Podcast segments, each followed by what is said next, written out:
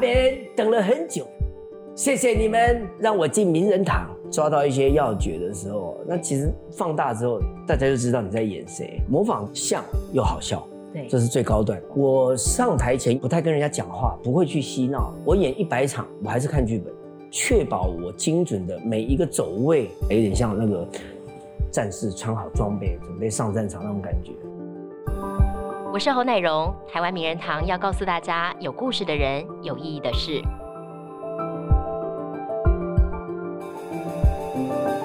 我们今天名人堂的嘉宾呢，是有着剧场鬼才之称的唐崇盛，崇崇哥。崇哥，大家知道哦，站在舞台上呢，他自带光芒，总是一秒就可以吸引大家目光。但是在这个说学逗唱呢，可以如行云流水的背后，其实下了非常多的功夫跟努力。我们今天就要欢迎聪聪哥来跟我们讲讲他的故事。欢迎聪聪哥，Hello，乃容你好，聪聪哥好。哦，我刚才跟聪聪哥稍微聊了一下，是呃，您出道二十多年了，对。然后呢，我在聊到剧场了，然后他就说呢，剧场其实什么钱少。事多离家远，但是他说自嘲得了戏癌啊，我得了戏癌，忘不了这一件站在舞台上的这个有趣的感觉。喜欢演戏，然后喜欢舞台上那种感觉，还有喜欢跟观众之间的一种呃呃互补的关系。嗯哼，他们是买票进来付费的哦。对，然后还不能吃爆米花，不能够看手机，不能够干嘛干嘛。对，然后迟到了还要再等二十分钟，甚至就不能进来。嗯哼。但我们在舞台上演完，还要接受他们的掌声，就是很奇妙的一种关系。当然演不好，他们也会回去就网络上噼里啪啦就一堆骂。很直接哦。对，就是说它是一种对演员的一种挑战也好，或是一种成就感的制造的场所也好。嗯。但是我更多的是喜欢跟观众之间的那种互动。跟满足人家的期待，立即可以得到回馈的一个地方，马上立即。所以难怪你就是一直在舞台剧愿意持续的耕耘嘛。对。那这一次帮我们带来一个新的，这也不能说新的舞台剧，八年前就演过了，叫做《冒牌天使》。对。那原班人马，主角不变。对我们。两个男生，一个美女，曾国成、陈晨哥，您，然后杨千佩，三位一起来诠释这个故事。是，我们先大概聊一下这个故事，为什么在八年后他又重新再搬上舞台跟大家见面？那你觉得他最有趣的地方跟大家分享？其实这个戏在八年前首演的时候就有点，呃，在剧场界有点大家就会传，口耳相传。第一个是，当然他这个戏是灵感来自于劳勃迪尼洛跟西恩攀演的。好莱坞的电影叫做《我们不是天使》，那就是很简单，两个逃犯，我跟晨晨哥，而且是亲兄弟。对，然后就后来，嗯，因为因缘际会，在山区里头，那个月光昏暗，然后在这个山区的小小小镇里头，被杨千霈遇到了，还有其他的这个镇民，还有那个修道院里的神父啊。你们两个是怎么那么邋遢？你们是他看不出来，我们穿的是囚犯衣服，就说哦，你们是那个要来我们这修道院传道的神父是不是？刚好有两个远道而来的，我们就啊，对对，因为其实肚子很饿，只是想去修道院吃一顿混一顿饭吃，结果就啊，赶快赶快快来，我们就跟着进去，就吃一吃准备要走，说哎啊，哥跟我们讲个道吧。啊，讲讲到我们两个也不会讲到，对，那怎么怎么办呢？就互相拱，你去你去，就上去一讲，乱讲，但是乱中，就大家刚开始是傻眼，因为讲的肯定不是圣经的，我们没读过书，我们两个，就后来阴阴错阳差，结果因祸得福，两个人就在里面。当起了假神父，哇，当的跟真的一样，这样，所以有很多有趣的故事，有趣的故事发生。结果后来两个人，一个是诈欺犯，对，一个是那个我是那个伤害罪暴力分子，对，就我们两个各自得到了不同的救赎，啊哈，对，那那个过程就是，其实我觉得蛮浪漫的，蛮浪漫的。你会用浪漫来形容这对对对，我们自己我们自己表演的过程很享受那个浪漫感。然后，因为那个人，你你在剧场看到两个钟头的戏，但是他其实只经过一一天多，可是那个过程是看到两个人突然的改变，你就会觉得这个事情是很浪漫的，而且是从坏改到好，不是好学坏，是。对，你也觉得人生就是，如果我我觉得如果是观众，我会看到，如果我在最低谷的时候遇到这样的情境，哇，那多美，我的人生就就就完美了，听起来也蛮正向的，非常正向。呃，所以这个戏在当时的时候就演了之后，就一度在加演，嗯哼，然后加演完之后就封箱，因为我跟陈哥就各自去再演其他的戏，还有其他的工作，因为遇到疫情，但这八年来陆续都一直有人在敲碗，嗯哼，所以后来骨头剧场的艺术总监梁志明导演就决定在今年重新搬上舞台。那八年前的版本跟这个版本，你觉得最大差别是什么？我们都更成熟了。嗯哼，我跟陈哥，对，对，那时候我也算是个，就是 怎么讲？那那那时候的演戏的状态跟现在的演戏状态又不一样，因为我现在小孩长大了，啊，那心境上也不同了。，对，那个时候才嗯抱着婴儿，我还没有到那个感觉。嗯哼，但现在真的在人生的阅历上多了之后，你对于那种亲情啊，对于那种爱情，对于人与人之间的那种珍惜，还有那种就是说你会去更细的去体会每一分每一秒嗯那种感觉。我觉得这次至少我会有这样的感觉。那陈哥是已经早就有了，嗯我不知道他有没有什么改变。对所以杨千霈八年前是姑娘一对个，就那时候才刚谈恋爱嗯哼，结果后来就结婚。对然后他现在八年后，他已经有一个五岁的小女儿，啊就是剧中这个时候，他剧中刚好有一个五岁的小女儿，是而且很辛苦，她是单亲，然后她又是呃女儿又是聋哑人士，啊呃不能讲话，听不到，要比手语，对，对，是这样子的。所以他一定演起来心理感触也会更多我。觉得我们都更成熟了，而且肯定对这个戏啊，对这样子的角色的人生，对他们的性格都会有更深刻的体会，跟嗯更强烈的、准确的掌握度。对，而且很不容易，就是这二十多年后，你们还是同样这么喜欢剧场。对然后我我比较好奇，是一开始你到底是怎么喜欢爱上戏剧、演戏这件事情啊？哇，这从小就喜欢表演。我从很我，很少听到这个答案，很多人都是误打误撞进演艺圈，你不一样，我从小就准备好。立定志向。对，嗯我呃小小学四年级的时候，坐在学校的礼堂下面，嗯看着复兴剧校来表演的京剧。那那是学生团，嗯就是大概小学五六年级到国二、国三的学生，这个阶段的学生，他们来表演大闹天宫。嗯，孙悟空带着一群猴子猴孙，跟天兵天将打。翻啊，嗯，打，哇塞，桌子上翻下来，我看傻了，我坐在台下我就飙泪，我跑到后台去，我说，哎、大哥哥，请你有演啊？有有有有，那那他们好厉害，都会翻跟斗，我也会翻啊，啊，是那后空翻你会吗？很简单啊，我说这个是司司令台，你可以从这个地方翻下来，很简单，嘣就下来了，哇，我把它当神，你知道吗？对，因为我小时候就看成龙的电影，嗯我就觉得哇，飞来飞去，我就真的把它当神。当下就是受到那个感动，我就说我有一天我要，哥哥，我要有一天我要跟你们一样，我要进演艺圈。小事。嗯，后来两年之后，我就在报纸上看到分类广告，就是征童星对演员训练班，啊，剪下来贴明信片。对，那我们小时候是做这种事情，对，寄上去说你自己去报名，自己报名，报了名就跟爸妈说要去考试，考什么试？不好好读书，你才几年级，干那个个东西干什么？哦，说服我想试试看啊，有兴趣啊，我只是考试，没有要干嘛的，就带我去考，三间都考上了，哎你这蛮有天分的呀。也没有啦，就我我觉得应该不是太差的都可以进，因为那是训练班嘛，对演员训练班，所以高雄两家跟台北两家就要对选，后来选了最远的台北，对我爸又疯了，你要上课哎、而且爸爸是军人，对不对？家里又穷格，很严格，嗯，没得谈的。那小小六的我就已经会跟爸爸他们谈条件，我说你让我去念，去读那个那个那个表演训练班，一个礼拜才一天，我回台湾台南我会好好念书，你放心啊。我小学毕业是县长奖，我考试都前三名，哇，不容易。所以就是说到做到嘛。嗯那我爸也信任我，所以就这样每个礼拜三的早上第二堂课下课就九点五十，就我爸骑摩托车来学校载我，去到台南火车站，坐十点二十三分的平快车，扣扣扣，就现在的电联车。对，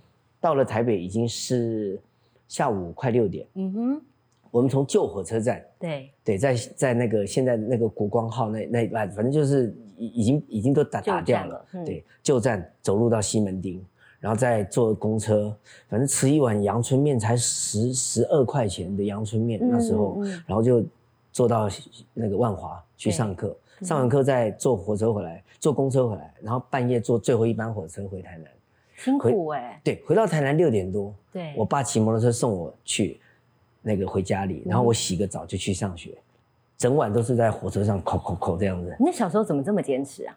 就是我希望有一天我能够跟那个大哥哥一样啊，成龙一样演猴王，然后像成龙在电视上，又让人家惊惊讶，又让人家惊吓，又让人家感动，又让人家开心笑。嗯因为我从小在家里面四个小孩，我是老幺，对，所以我反正最会搞笑，最会逗爸妈大人开心，所以我就吃了很多甜头。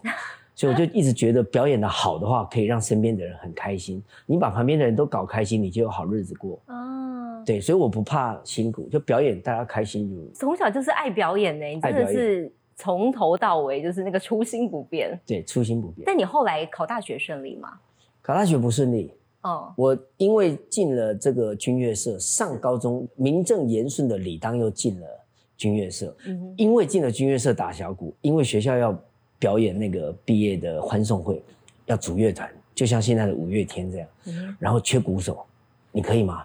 我不会啊，我不会打爵士鼓啊。啊，我问他要干嘛，说在全校的面前礼堂上毕业欢送会，全校因为我们是男女合校的，会表演。我一想机会来了，我这个人又不会说谎，我就跟他讲我会，我会啊，答应了就要练自己去练了。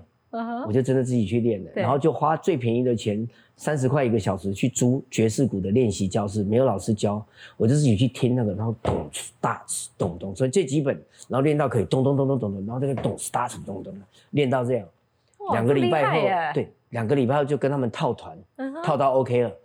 对，然后就就这样子就在学校表演，也在学校有有一点名气。那也因为这个结下了有嗯上台表演的经验了。对，对，然后后来在呃高中毕业的时候，我就就有朋友介绍说，哎呦，你可以跑考戏剧系，我就去考国立艺专，就现在的台湾艺术大学在板桥，嗯哼，没考上，没考上所，以我很沮丧啊，就进补习班，等于高四。那我的年纪的话，这一年再没考上，我就要去当兵了。对，对，所以那时候反正就是给自己一个，也是一个经验吧。嗯，对，就后来就考上了呃重对考考上，重，考考上了。嗯，然后就考上了国立艺术学院戏剧系，然后遇上了我的偶像，因为小时候哥哥姐姐听他们的那个那一夜我们说相声，李立群、金世杰，然后李国修他们、嗯就有机会看到他们的表演之外，我大一一进来的第一堂排演课，指导老师一进教室我们都傻了，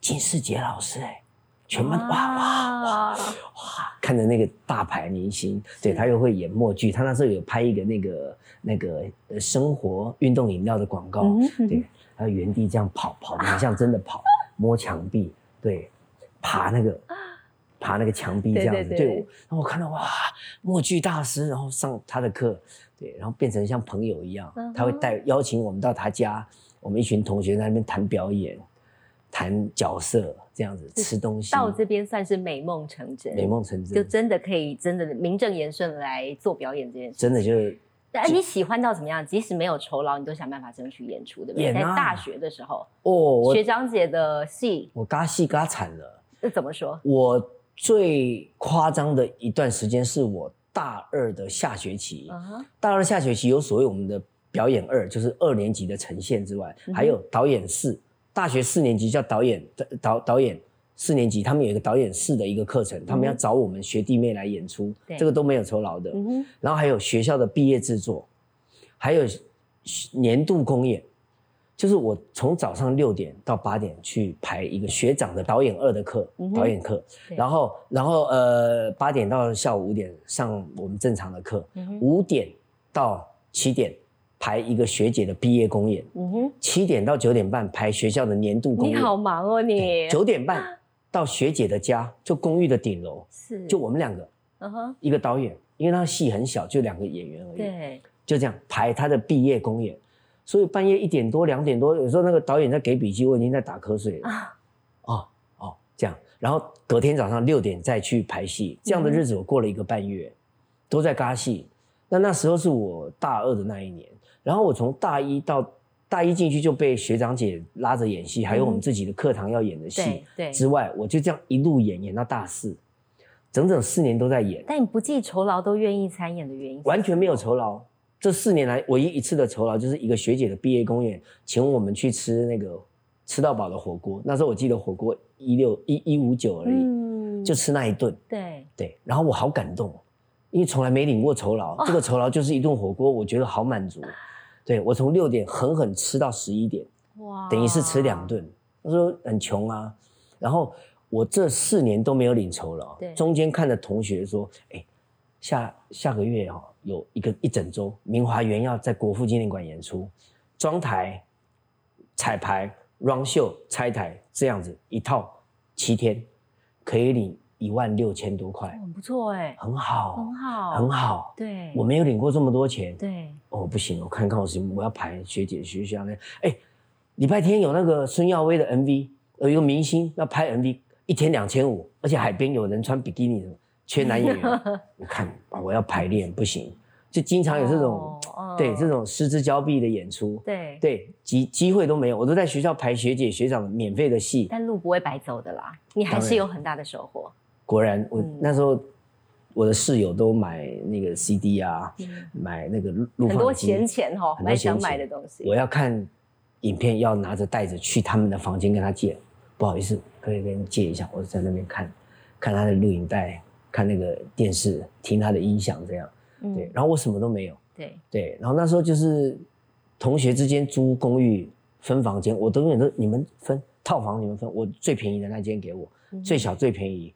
最看不到阳光的，我都我都在那边这样吃苦，就后来就呃从大五那年就开始大爆炸了。大五那年就因为之前我大一进来到大四累积四年的学长姐出去有当广告的 casting，有当剧团的学长姐，有当导演的，有当制作人的，开始找我去找我去，就开始大五那年。整个都在演戏，都在赚钱，就开始在赚钱。当然不是像你们想象在电视上赚这么多，是。但是对我来讲，已经是很多的表演机会，跟之前的四年零收入的那种是天壤地别。但都是慢慢积累而来，慢慢积累。没有想到有一天会有大爆发的时候。没想到。但你后来怎么入行的？呃，就是我当兵的时候，对，就反正就是退伍前有去。回学校，大家都我的同袍弟兄都出去玩嘛，对，我就回我的学校北艺大去看一个舞台剧的表演。那天遇到了赖声川导演，他是我们那时候的系主任，是哦，赖导的戏，对我回去观摩学习，遇到了哎赖老师，哎，从事在哪里啊？我说我在当兵，快退伍。哎呦，那你九月有没有？九月没事啊，我六月就退伍。哎，有个戏，嗯，可以，时间给我，他就找那个。导演丁乃真，啊哈，乃真姐就说可以啊，有一个角色要演六个角色，有一个演员要演六个角色，是，我去，就那个角色一演之后啊，就被电视的制作人看到了，半年之后就有了，他们开始找我去电视台演戏演戏，然后就我就真的跟跟电视剧扯上了关系，然后后来就因为人家看了我那个电视剧，就找说。哎，我电视节目需要一个模仿阿扁总统的角色，对，你可以吗？我还推掉了，你推掉？我当下是推掉，我不敢。第一第一时间了。对啊，你们是 live 直播的，我不行，我不知道怎么接口音啊。所以那时候口音节目刚开始三四年吧，但模仿秀的口音是没有的。啊，我说对不起啊，我又政治白痴，我对人物关系我不懂，什么国民党、民进党谁跟谁，我根本都分不清楚。对，对啊，连。阿扁总统陈水扁先生当时是我们台南市台南县选县长没选上的，我都不知道，不认识，都在念书，都在玩。所以你等于你在模仿他之前，你是不认识这个人的，都不认识。对，所以我是推掉。后来说又来一通电话，第二通是说你能不能帮忙？因为我们找了 A、B、C、D 都不行，你可以的话，明天帮我们一天就好。嗯哼，帮完之后，以后我们自己再解决，看找谁。对，我说你给我一点时间，我就。开始看新闻，那时候还是第四台，我就到处转那个第四台，就看到阿扁。那时候他不叫总统，他只是候选人。看到阿扁的新闻，看阿扁新闻就转练习一下哈，声音。对，后来我晚上十点我就跟他回说：“好吧，我先帮忙好了。啊，你们明天不好的话，你你都没有信心是不是？没信心。”我觉得太谦虚了，我谦虚到已经就是没有自信了。当然，我是真的很怕坏了人家的事。嗯，就第二天我就很早就到了，他在那边见到侯冠宇，侯哥，侯哥，他就说：“哎呀，他就很大方教我，你声音再扁一点，再哑一点，再哑一点，用喉咙，用喉咙。”对，然后阿扁是这样，他就是怎么样子，他就跟我讲来龙去脉。对，然后讲一讲，当天他最后还给我打一个强心针，说没关系，反正有我在。你真不行，眼睛看我，我就知道，我就把词儿接过来。嗯哎，结果当天好好哦哇，那个 live 直播就四十分钟，对，噼里啪啦一下就结束。我回去看着重播，我说这是我吗？好好玩哦。然后我看到那个信封袋里面哈、我领了一个现金，是那个现金是我以前就是要演排练好久，演一场才能拿到的钱，掉眼泪你泪，记得那个数字吗？呃，快到一万块，哦，快到一万块四十，分钟，对，嗯，我觉得不可思议，我人生没有这样子。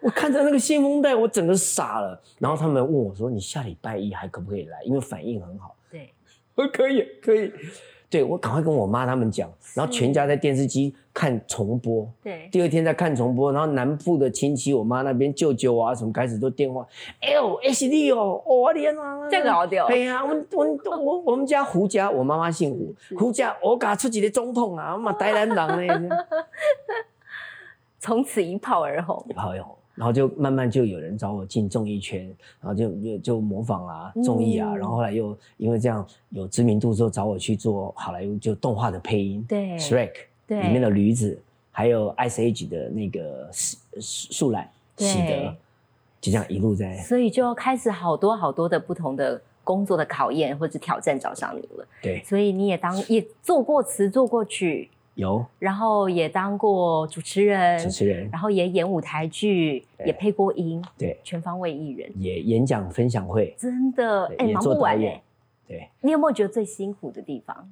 你要呃。身兼这么多角色，然后其实这背后要做的功课都不一样。都不一样啊。嗯，呃，我其实是一个乐在工作的人，但是我比较急的、比较会难过的是，我一直找不到身边就是可以可以一直稳定合作的人。嗯，当然，这也是我的问题，因为我没有这么多的财力，我养不起这些人，所以都是 case by case。啊哎、我们这个 case 合作解散，然后平常不用养，等到有 case 再合作这样。我是这样在做，但是当合作的时候，他们都拿到该有的酬劳。嗯哼，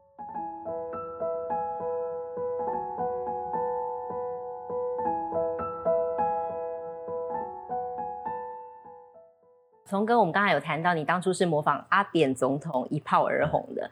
我想知道，就是当然会模仿的人很多，但是你要怎么样拿捏那个中间的界限，觉得诙谐有趣，但是又不失去它该有的水准在。是我们还是要做一些功课，对，然后要以那个角色的内在出发，嗯然后另外要把一些事情把它歪掉。嗯对，就是因为真的政治人物讲的是比较正经的嘛，那我们就是可以会做一些别的事情，比方说我很印象很深刻的是，我有用阿扁去跳街舞，他做地板动作。啊，那时候你就看，那时候阿扁刚当选总统，然后我们上飞哥的节目就请几个政治人物来，对啊，哎，那阿扁总统是不是啊？哎，能够跟我们呃勉励一下啊？其实我想看到这么多年轻人在现场，刚刚他们的舞蹈表演都很精彩，也给我一些启发。哦，我也希望能够像他们一样，我 就感觉地方扫堂 扫，然后飞哥他们吓一跳，然后就其实观众看到一个呃一个总统做他不会做的一个事情，是，其实他就有一个反差，他就他就有趣。我也没有在搞笑，嗯我只是跳我平常会跳的，他就他就有一种反差、对，错置的一种趣味。嗯对啊，那当然讲话的内容也要去设计啊。对，这都背后处处用心了哦。是啊，那你在模仿一个人的时候，你觉得最重要的，要让人家觉得像，最重要的重点是什么？我觉得要内外兼修、欸。哦，模仿大概是这样，就是呃像又好笑，对，这是最高段。是，那像不好笑，这也不错，因为很像，大家会哦好像哦这样，好笑不像没关系，嗯因为很好笑嘛。对，哦，有娱乐效果。好好烂哦，烂透了，但是很好笑。对啊，最糟的就是不像又不好笑，那就是尴尬了。对对啊，那我们当然尽量就是说，你怎么样去从像又好笑去做功课。所以在像方面，你的内在，然后你的声音、外在形象，然后好笑，你呈现出来的内容，对你，你你你做出来的作品是什么？对啊嗯，所以那怎么样去让它稍微好一点？那跟是，然后让不破坏这个角色。比如说像阿扁总统，我会尽量讲正向的。嗯是的，我想今天很高兴能够遇到我们奶蓉妹。阿扁等了很久，谢谢你们让我进名人堂。不提，没有再计较说我是一个更生人，现在更生人不能够参选，但是更生人能够进名人堂，我要谢谢侯乃荣、林公汉们。忍不住要拍手哦。对，其实他还是要讲正向的，比较会多是这样。那李敖大师他就可以稍微骂一点嘛。哎呀，乃荣是我的小老妹啊，你看奶妹就很好，但奶哥就不好啊。奶哥这个哦脾气不好，这就是我不喜欢的。要比脾气，我李敖可比你坏多了啊，是吧？你就不敢惹我，你惹我我就告你啊。就奶因为李敖大师本身就是性格是骂人，他的角色是在那儿。那阿扁总统讲规矩正经一点的事情，对，那歪的事情很正经的讲也会很好玩。也是。对，啊，李大师说：“哎，这个在哪？人家骂他是，但是不能证明这个人是。我骂你说，我就能证明你是王。你这脑袋转的好快哦！这么多人你模仿过的，有没有你觉得最难模仿的是哪一位？最难模仿？对，不像的就难。对啊，像的都不难，只要你上手都不难。你说郑敬一一哥当初也不觉得他会好模仿，我在想一哥怎么模仿。后来我抓到一个他，他讲话那个哦，就是有一点鼻音呢，他他会发声的位置哦，在鼻腔跟喉咙后面这里比较高一点。阿扁总统在这边比较低一点，低沉，然后沙哑。第一，在在李敖大师鼻子，但他比较。唇齿这边的声音，哎哎，但是一哥啊，一哥就不一样了。一哥在这边哈，而且鼻音重一点之外，他讲话就我我突然发现他有一个，哈哈，哎，魔球，啊，公得背骨跟魔球，哈哈，他喜欢，啊，我就把这个夸他，哈哈，我就每一句话讲呢，哈哈，他就就变一个招牌放大，对，所以其实你有时候没有到那么像的时候，你抓到一些要诀的时候，那其实放大之后，大家就知道你在演谁，对，对啊。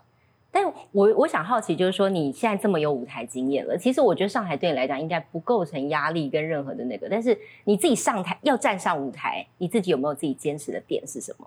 我还是有啊，嗯，尤其演舞台剧很严肃的事情，观众全部都是干爹干妈啊，买票进来的你要满足他们的，还是会紧张啊？当然，哦，我上台前，尤其像这种戏哈，这种戏是因为我是演角色，我不是演我。像我演脱口秀，我是演我，我可以自在一点。对，演这个我要进入角色，我在开演前一个钟头我是安静的，对，我不太跟人家讲话，不会去嬉闹，然后看剧本。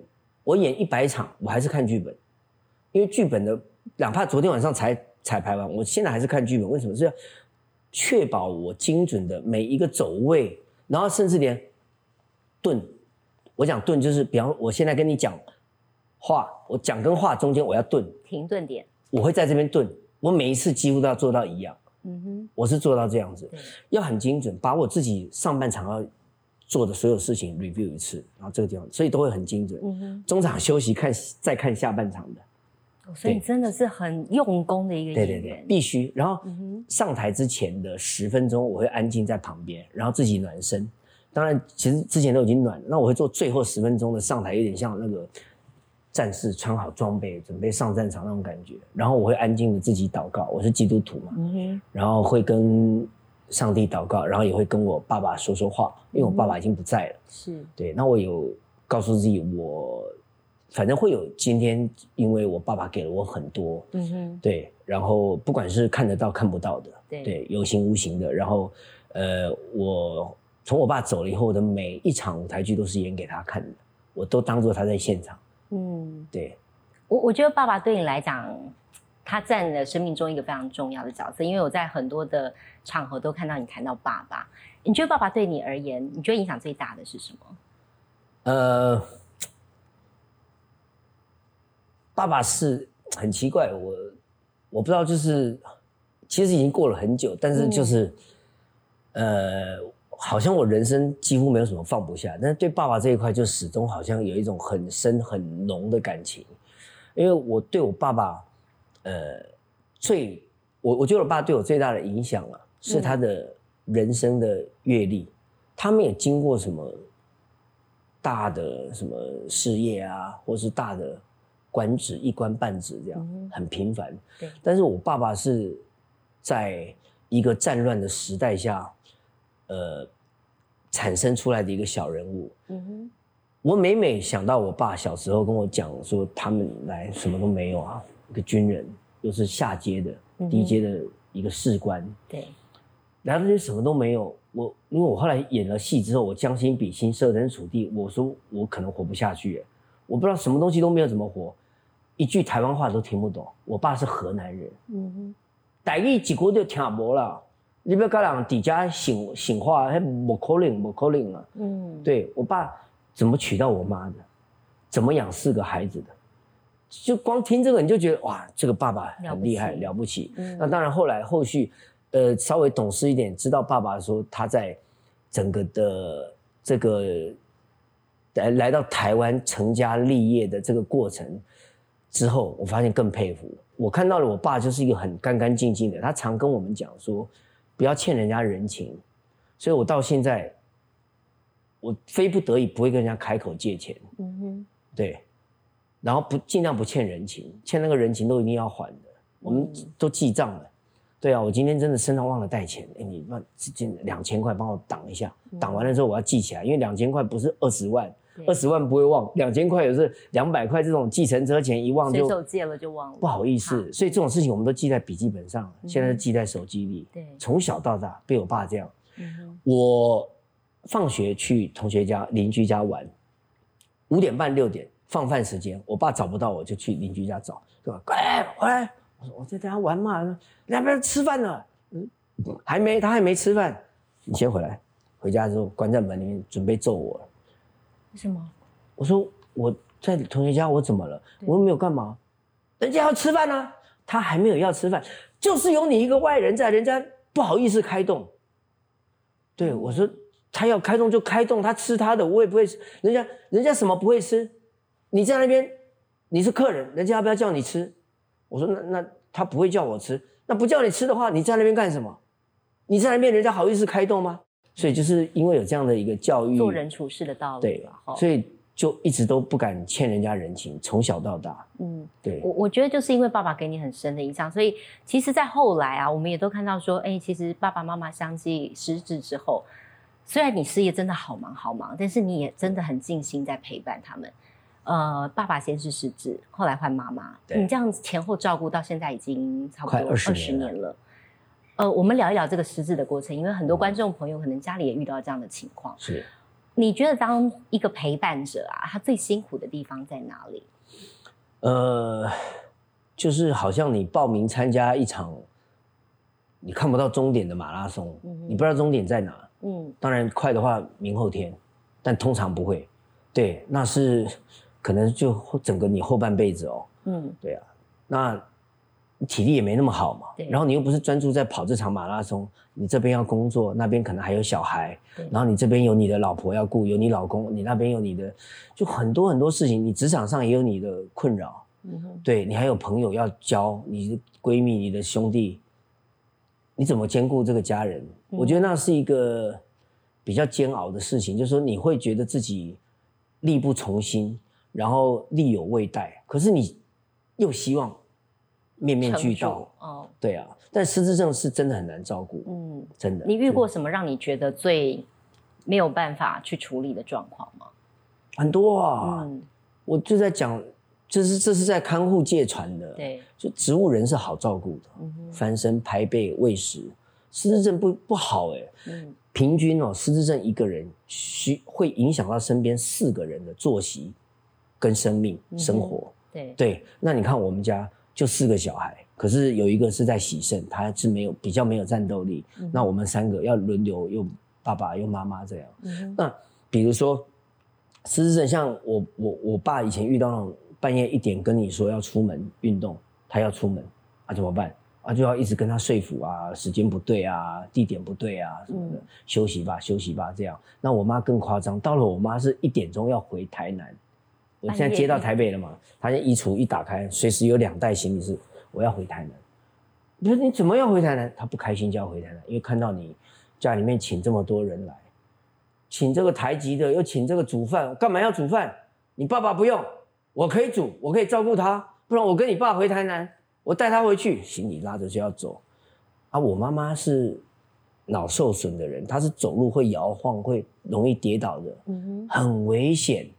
她现在是二十四小时，只要他起来离开座位，都这边都有一个人搀着，嗯，对我是这样在请人照顾他，用一个安全网保护他。嗯那你说这种一两点要回台南怎么办？以前就跟他吵啊，对，道理讲不完。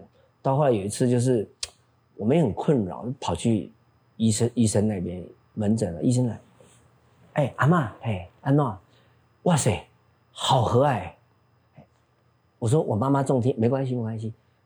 哎、阿妈阿弟安诺啊，我妈就跟他讲话，我他讲话我妈也听得到，我妈也很愿意跟他讲话，因为陌生人我妈都会很客气。哎，结果后来哦什么，我说医生，他现在半夜一点多哦，他不睡觉啊，一生气就说拉着行李要回台南，啊你就跟他回去啊。我跟他回去，你在讲什么？医生，主主任，我我半夜一点呢啊，对啊，你带他去车站啊，到车站到外面看到没车就带他回来嘛。哦，我那时潸然泪下，为什么？我就我就看到一个一个医生哦，他一天要面对一百个这种很欢的对，爷爷奶奶、阿公阿妈这样。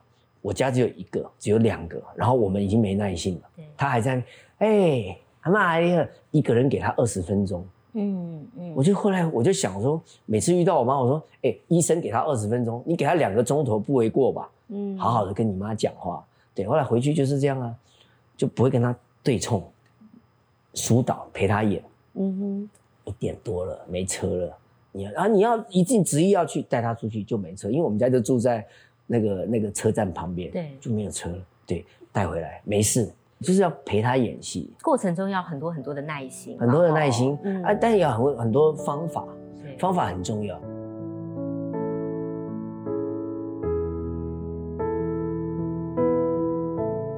崇哥你自己其实后来也做了很多的公益活动，包括签了器官捐赠卡。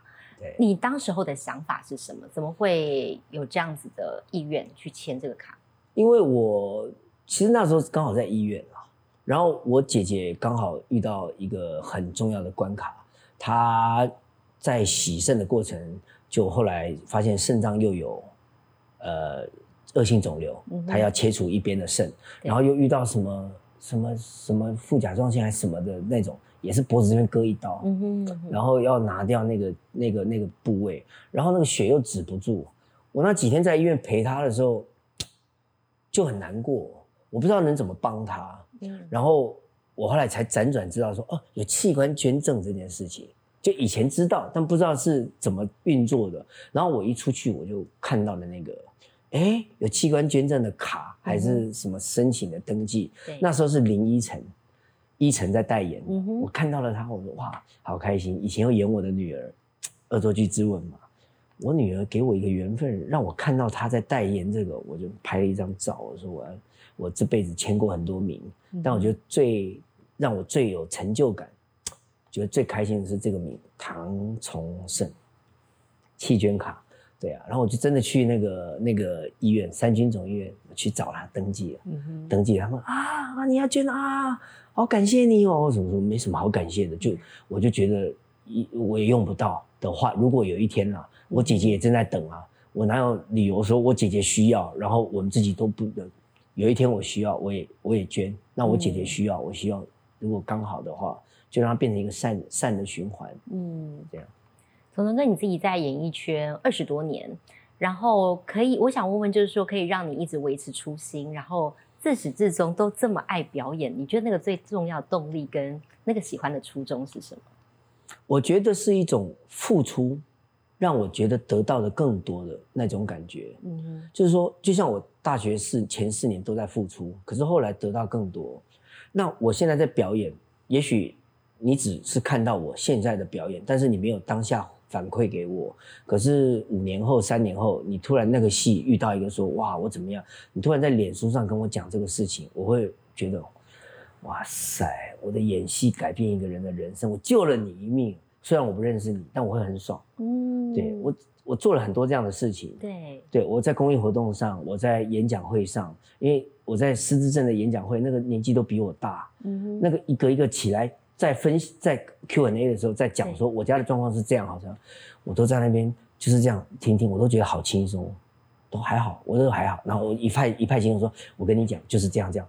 他刚刚是要哭的，我讲到，哎，笑颜逐开，我觉得我在付出，他得到力量，对他得到力量。那我觉得那个是善的循环。对那我不保证我永远都在付出，我有一天我需要你的时候怎么办？那些力量会回来。嗯哼，对啊，所以我觉得就是就就像我说的，我我这辈子最喜欢掌声跟笑声。对，掌声表示你肯定我，笑声表示什么？你有接收到我的笑点对，梗，我投射的那种欢乐。嗯哼，那这个我觉得能做到这两件事很不容易了。所以唐崇盛，你要什么好在那边要计较什么？就是你能上帝给你这个福分，说你有这个本事站在舞台上，你感恩。嗯要感恩啊！我我们收获的都是靠这些东西给别人，然后别人再给我们的，那我觉得很幸福了。对观众而言，也真的很谢谢你带给大家这么多的欢笑。我觉得这真的是，就像你讲的，它是一个善的循环，然后让这个世界上，让这个社会上多了更多的笑声。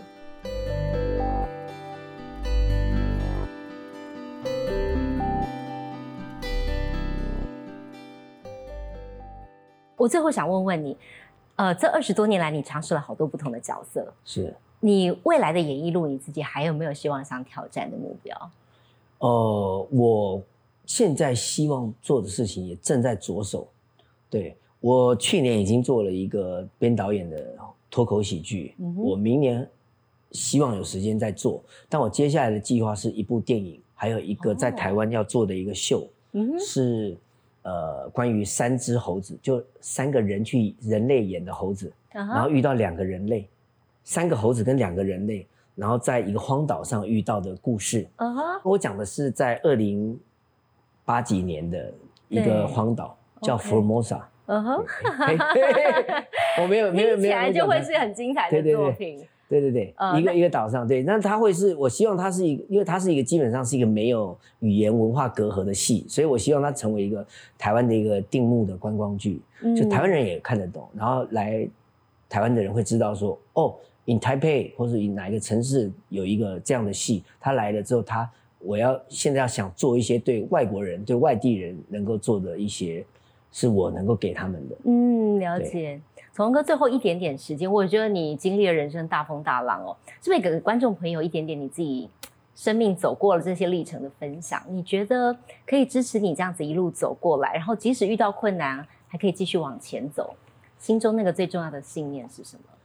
呃，我觉得人要在无时无刻都要记得，就是心里面要有另外一个声音给自己。你现在很好，你要想的不好的时候，对你杯子是满出来的时候，你要想你是怎么装满的，基本上不太会出事情。嗯哼，你现在很糟，你不要再想自己有多糟，看着杯子都空的，你会更糟。你要看，我差一点点，我就可以到半杯，我再加一点努力，我可以到三分之二杯，是这样子。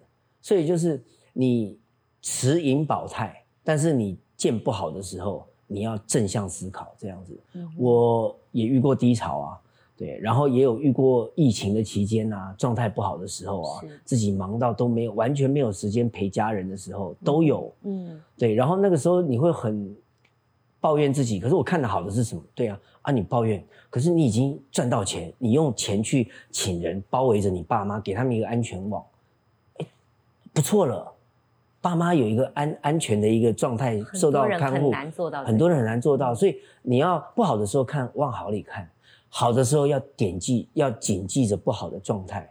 基本上这个人不太会坏，也不太会出错。嗯哼。对，好，我们今天真的好谢谢聪聪哥哦，在经历了这么多人生的大风大浪之后呢，然后在镜头前给大家欢笑，但是还是在我们今天节目当中分享了很多很宝贵的人生经验。